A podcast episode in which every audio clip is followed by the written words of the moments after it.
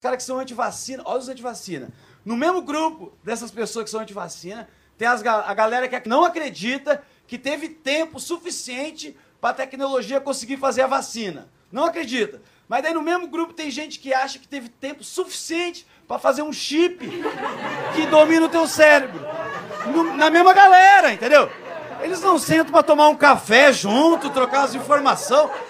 Como é que é tão discrepante? O comediante Nando Viana se apresenta nesta sexta-feira no Teatro Jorge Amado. Ele é um dos destaques do programa A Culpa é do Cabral, do Comedy Central, e traz para Salvador o terceiro show solo, Coloca o Cinto que a Viagem vai ser Longa. E é com ele que eu converso agora. Oi, Nando, boa tarde, bem-vindo aqui à Rádio Educadora. Ei, menina, tudo bom? Agradeço aí o convite para poder divulgar meu show, meu trabalho. Muito obrigado. Valeu, a gente que agradece. Nando, Coloca o Cinto que a Viagem vai ser Longa. Traz aí um novo resumo da sua vida, né? Transformado em humor. Queria que você falasse um pouquinho sobre como essas situações pessoais entram no show, né? No que é que você se baseia aí para levar para o público. Eu me baseio realmente nas situações pessoais. Eu gosto de falar da minha vida porque eu acho que é um assunto inesgotável, sabe? Eu não gosto de ficar refém de ter que ficar procurando um assunto no mundo exterior e achando alguma coisa que eu vi nas notícias. Não que eu ache errado esse tipo de comédia, que eu gosto, quem sabe fazer. Mas para mim ela não funciona, sabe? O que funciona para mim é contar as histórias que eu estou vivendo ou as que eu já vivi, porque eu sei que eu sempre vou estar fazendo alguma coisa, que eu participando de alguma história doida, de uma confusão doida, e isso vai servir de material. As confusões são inesgotáveis. E tem algum tipo, Nando, de piada ou situação, né? Você fala da sua própria vida, mas quando você tá ali no teatro, no show, tem algum tipo de situação que sempre pode dar pano pra manga aí durante os shows? Tipo assim, um tipo de pessoa que sempre você encontra na plateia, por exemplo? Ah, sim. Pois é, eu não sou um cara que, nesse espetáculo, eu tô fazendo número de plateia, sabe? Que vou pra plateia conversar com eles, tentar puxar, embora eu já tenha feito isso nos meus outros espetáculos. Mas isso eu deixei para eu fazer só palco, gente. Então eu não tô tendo um número, mas geralmente tem uma pessoa com a risada engraçada, tem uma pessoa que levou uma criança, o que eu entendo, porque o pai quer sair, né? E eu sou pai, agora eu entendo mais do que nunca, ele quer sair, ele quer ir para algum lugar, aí ele veio na cidade, leva o filho junto para não perder a chance.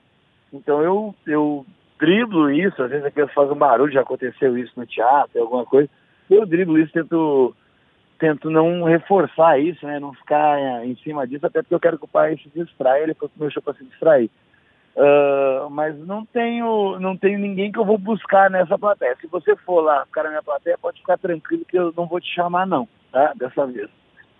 E essa é um medo, né, da plateia. Normalmente as pessoas ficam ali tensas, não querem olhar pro artista para não ser escolhido, né, Nando? Ficam mesmo, exatamente. Então fica tranquilo que nesse espetáculo em específico não vai ter isso, mas daí se cuide nos próximos, né? Com certeza. E Nando, você já levou para os palcos os shows da Turma do Fundão desde 1981 e a vida não tá nem aí pro teu planejamento, né? Esses shows também foram gravados e disponibilizados na internet, né? Você acabou utilizando aí uma estratégia até de divulgação do seu trabalho, né? Parecida com o que muitos artistas têm feito, artistas da música também, de utilizar as redes sociais para mostrar isso, né? Como é que é a sua relação com essas plataformas digitais? Como é que você mostra o seu trabalho através delas? Olha, a minha relação pessoal dentro de mim com as plataformas digitais é a pior possível, né? Porque eu tenho 40 anos, daí você já começa a não saber onde clica nas coisas, seu dedo vai ficando gordo para clicar na tela, tu não tem mais um toque fino de copiar, ou tu deleta ou tu não clica, sabe? Então, nesse sentido, eu estou piorando. Mas as redes sociais, as plataformas, elas vieram para ajudar, claro, a gente. E a gente consegue não depender da televisão só. Eu, hoje em dia, estou na televisão e na internet, mas tem gente que tem uma carreira só na internet, carreiras ótimas só na internet. Então, ela possibilita, né, a gente chegar mais na galera que está interessada na gente, por conta do algoritmo e tudo mais. Eu vou te ser sincero que o primeiro show do Turma do Fundão que você falou, eu gravei ele para gravar mesmo, não tinha nenhuma expectativa do que fazer com ele, sabe? Eu queria gravar para documentar aquele momento. E eu gravei e acabei que a Netflix comprou, ele teve um tempo na Netflix e depois foi pro meu canal do YouTube. e tem uns 3 milhões de visualização. Depois eu fiz o A Vida Não Tá Nem Aí, que tem o planejamento. Ele também foi... Aí eu gravei direto agora antes da pandemia e botei na pandemia no meu canal. Ele também tá por volta de 1,5, 2 milhões. Assim. E aí agora esse terceiro, que é o que eu tô indo aí, o Coloca o Cinto que a Viagem vai ser Longa, isso eu também vou aposentar, vou gravar daqui a uns 3-4 meses, sabe? Tá chegando na derradeira dele, no momento dele que ele tá melhor, que eu tô fazendo ele mais afinado, e chega um momento que eu vou gravar, daí eu vou ver se eu vou colocar no meu YouTube novamente, se eu vou entrar em algum serviço desses de on demand, aí que estamos negociando, enfim, tudo isso acontecendo, mas eu recomendo que vá assistir esse agora para fechar a trinca da trilogia, né? Eu converso agora com Nando Viana, que estará aqui em Salvador nesta sexta, né, para apresentar o show Coloca o Cinto que a Viagem vai ser Longa. Vai ser apresentado por ele, né, no Teatro Jorge Amado. Nando, você falou aí da questão da televisão, né? Você é um dos integrantes do programa A Culpa é do Cabral, que é exibido aí no Comedy Central. Como é que é levar esse formato de humor para a TV, né? Você tem uma plateia ali, mas de qualquer forma, vocês também precisam se preocupar com as câmeras, né? Como é que vocês unem aí esse formato de teatro e televisão? Vou ser sincero que as primeiras temporadas, elas foram de estúdio, né? E eu tive uma dificuldade mesmo, porque sentia que a minha facilidade no palco, que eu tô há 14, 15 anos fazendo, ela faz diferença no palco, né? Tem um expertise, um treino, muito show, né? Todo dia eu faço um show, então assim, há muito tempo isso acontecendo, só acaba pegando, né, um treino. A TV é um corpo novo para mim, foi um corpo novo para mim no início do programa. Para mim ainda é, na realidade, vou ser sincero, todo dia eu estou me acostumando que eu sou conhecido, que eu estou com esse programa que fez um sucesso sem a gente esperar, mas o Culpa é do Cabral é um programa que ele funciona porque ele tem a nossa experiência, né, e depois que foi pro palco, essa experiência ainda, eu tive a plateia, nós tivemos a plateia, mas ela funciona porque tem um entrosamento da gente, porque tem um entrosamento da produção, porque a produção... e a direção respeita as nossas opiniões para o programa, opiniões estéticas, opiniões de quadro. Então, elas dão liberdade criativa para a gente falar do jeito que a gente acha que tem que se expressar, não tem isso aí, quem vai estar vendo. Não, a família que quer ver, ela está assistindo, sacou? E não são poucas, assim. É o programa da família sem pudor brasileira.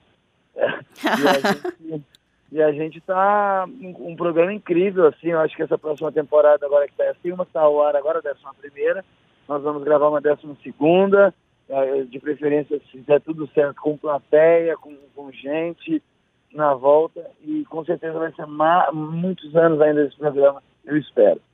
Beleza. E Nando, você falou, né, você tem mais de 10 anos aí, né, quase 15 de carreira na comédia, né, sempre passando aí pelo stand-up.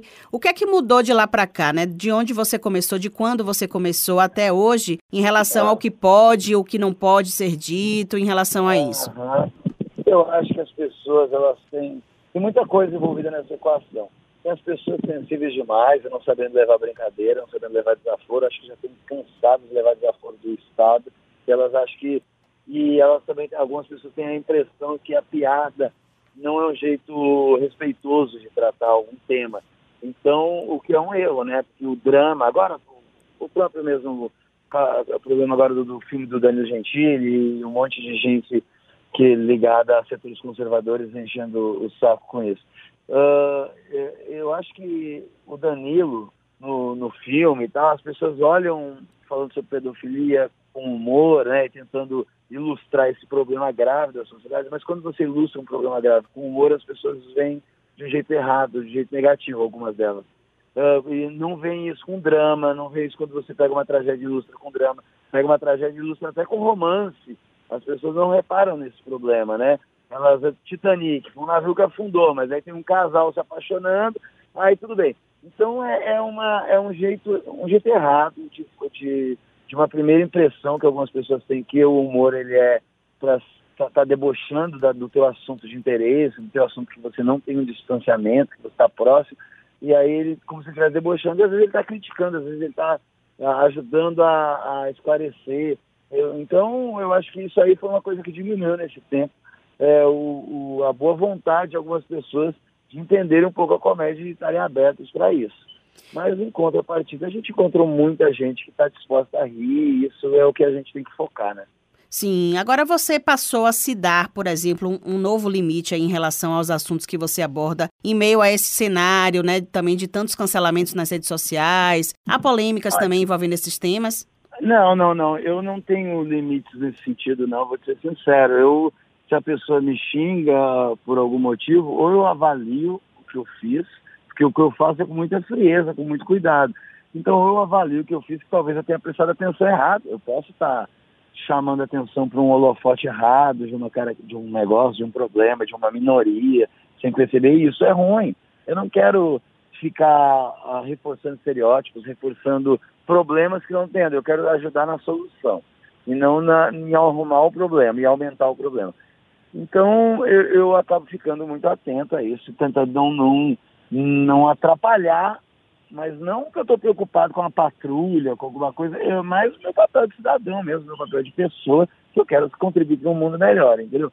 Ou, em contrapartida, assuntos que eu acho que eu tenho que falar sobre um governo que não está ajustado, ou sobre um problema difícil que tenha, que eu acho interessante falar, ou ateísmo, ou a legalização da cannabis, que são, principalmente a legalização e a discussão da cannabis, né, que é um tema que eu tenho sempre no meu espetáculo. Eu acho que isso tudo, eu não me importo com as pessoas que estão chegando e falando, você está falando isso, e acontece o tempo inteiro. Eu acho que a gente só tem que escolher as bandeiras que quer lutar e as bandeiras mais adequadas, eu acho que é por elas que eu luto. Eu conversei agora com o comediante Nando Viana, que vai estar aqui em Salvador nesta sexta, às 20h, com o show Coloca o Cinto que a Viagem vai ser Longa, no Teatro Jorge Amado. Os ingressos estão à venda no Simpla e na bilheteria do teatro. Nando, obrigada, viu, pela entrevista, e quero que você fique à vontade também para convidar nossos ouvintes aqui da Rádio Educadora para curtirem um show, né? Eu que agradeço, menina, agradeço a essa audiência maravilhosa e convido ela a estar comigo no Teatro Jorge Amado nessa última apresentação desse show aí com vocês. Não perde a chance de assistir, compra o ingresso, vai atrás, procura, escreve no Google meu nome, Teatro Jorge Amado, vai aparecer lá o linkzão top. E se você não souber escrever no Google para procurar, aí fica difícil te ajudar mesmo, né, irmão? Aí tem que fazer uma atualização, um cursinho da Microlins para te ajudar. Um beijo, Guilherme.